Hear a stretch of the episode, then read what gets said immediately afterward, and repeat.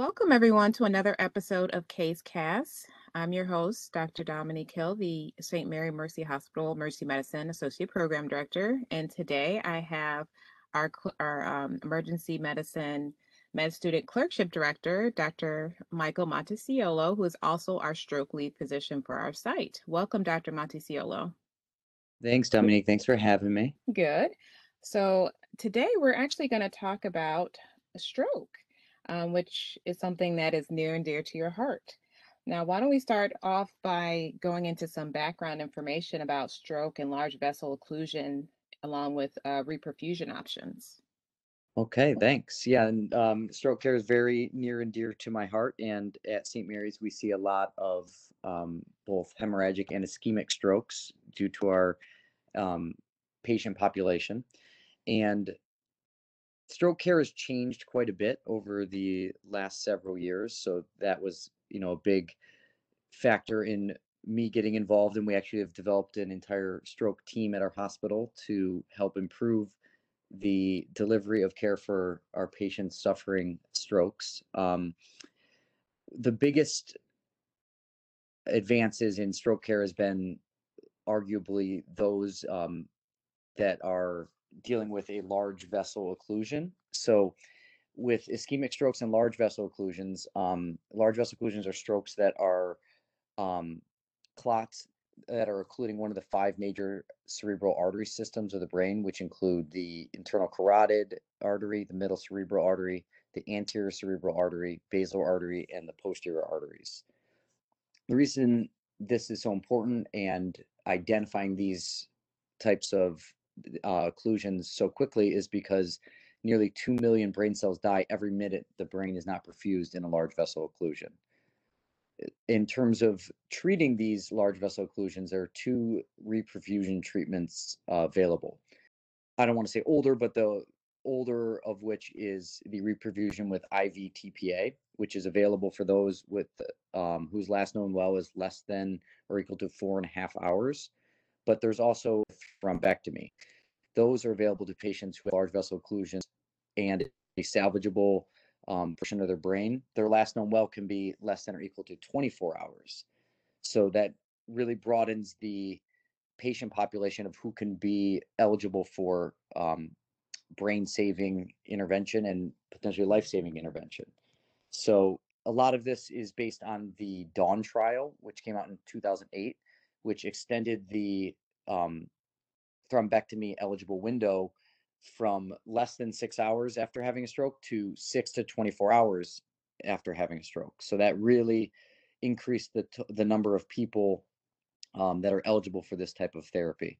In at St. Mary's, we are a primary stroke center, which means we handle pretty much all aspects of stroke care except for the thrombectomy we were just talking about. Um, in those cases, we actually transfer patients out to either um, one of our sister hospitals, um, either via, via helicopter or by ground.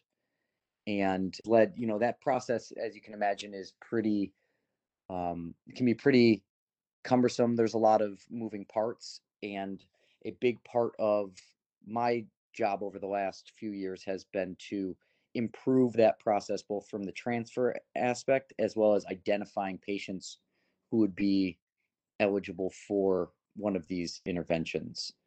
And if it's all right with you, Dominic, I can kind of talk to you about some of the things we've done to improve stroke care over the last few years, as well as uh, some of our newer um, quality improvement projects.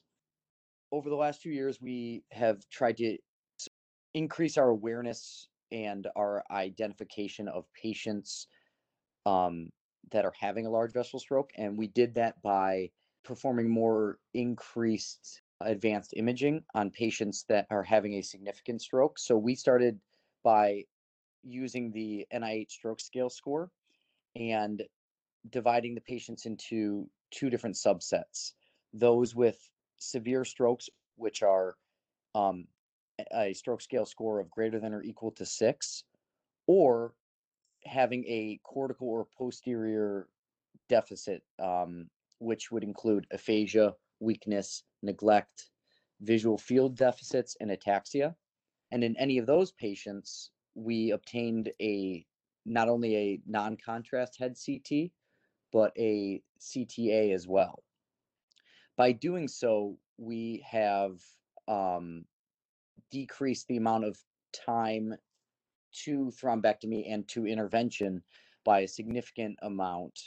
And um, you know, over the last two years, we've we've reduced our door to transfer for thrombectomy by an average of 95 minutes, which is pretty significant. And we've also reduced our door to CTA completion time by 84 minutes on average.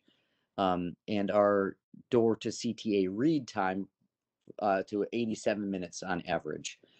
So the bottom line, we've potentially saved about 166 million neurons by the uh, by all of our uh, process improvements. So that's we're pretty proud of that, and um, looking to expand upon that in the future. That sounds awesome, Dr. Monticciolo. And then why don't you tell us about the current stroke QI projects that you have going right now? Okay, yeah. And so we're we're really trying to build off the advanced imaging improvements and one of the one of the biggest improvements in the last year has been the implementation of CT perfusion studies as well as rapid artificial intelligence software. And the goal with implementing both of these um, new uh, imaging modalities is is to I- rapidly identify patients who may have a small um, infarcted uh, brain tissue, but a salvageable uh, surrounding penumbra.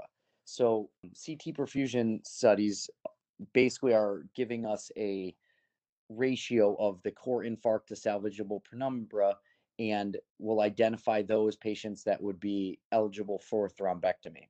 We never were able to have these CT perfusion studies um, at our site until recently. And what it is, it's basically another tool in our toolbox. So it's allowed us to not only identify thrombectomy, thrombectomy eligible patients, but also decrease the amount of unnecessary transfers to um, centers with thrombectomy and as I'm sure you're aware, um, you know, a lot can go wrong with transfers, so it's taking on a lot of unnecessary risks if the patient isn't eligible for thrombectomy. Adding in a technology like this has it, it does come with um, some pitfalls, and that is, you know, adding it into an already pretty complex stroke care system. So we've been trying to identify ways in which we can seamlessly integrate it into our current stroke management um, flow. Another huge point I should bring up is that we don't want any of these ad- advanced imaging, whether it be CTA or CT perfusion, to delay thrombolytics or any other stroke care, right? We don't want it to get in the way of whatever we can do to break up the clot and get perfusion to this brain. So, what we have done is basically broken patients up into two subsets those with last known well less than four and a half hours or um, TPA candidates and those that have a last known well between four and a half and 24 hours. That's our first branch point. Then we are looking for patients that may have a large vessel occlusion on both sides, the TPA candidates and the non TPA candidates. So those with a NIH stroke scale score of greater than six or less than six with the cortical or posterior signs that we talked about, those patients get a CT, a CTA right up front. Um, if they are a TPA candidate, that in that less than four and a half hour branch, they get TPA, and then we start assessing their candidacy for thrombectomy while they're getting TPA, which means we bring them back for a perfusion study. Um, and on the other side, patients that aren't a TPA candidate, we and they have the NIH stroke scale greater than six or cortical slash posterior signs, we're getting all of our advanced imaging all at once CT, CTA, CT perfusion. And the part I kind of left out until now um, is the involvement of our consultants. So we are very fortunate at St. Mary's to utilize the Michigan Stroke Network, which is a consultant group of neurologists that provide stroke care to a variety of hospitals across the state. And what that has allowed us to do is have basically comprehensive stroke care via telemedicine. And these consultants um, evaluate the patient and also make recommendations and help us set up transfers um, to thrombectomy capable centers. So they help us interpret the imaging. They get involved. They um, coordinate with the neurointerventionalists and really have been integral part of us getting patients the best possible outcomes. So as you can see, it's a pretty it's a pretty involved process and there's a lot of moving parts, but we think we're on the way to creating um, a pretty amazing stroke center. And ultimately, we'd like to be a, a completely comprehensive center. Maybe we can bring thrombectomy to St. Mary's and continue providing like the the highest standard of care for these patients undergoing a pretty significant disease process. Well, I want to um, say, Dr. Mattiello, you've done a phenomenal job as our stroke lead physician, especially with bringing CT perfusion here and having a fluid process for getting these patients the emergent imaging they need, in addition to the ultimate care that they need, whether or not that's um, giving TPA within the window or getting them uh, flown out or um, going by ground to get uh, endovascular therapy. Uh, so I applaud you for all your hard work, along with St. Joe's Pontiac, who who does our endovascular therapy. But you guys have done a phenomenal job at St. Mary's, and so now I want to give you a chance to give any closing remarks.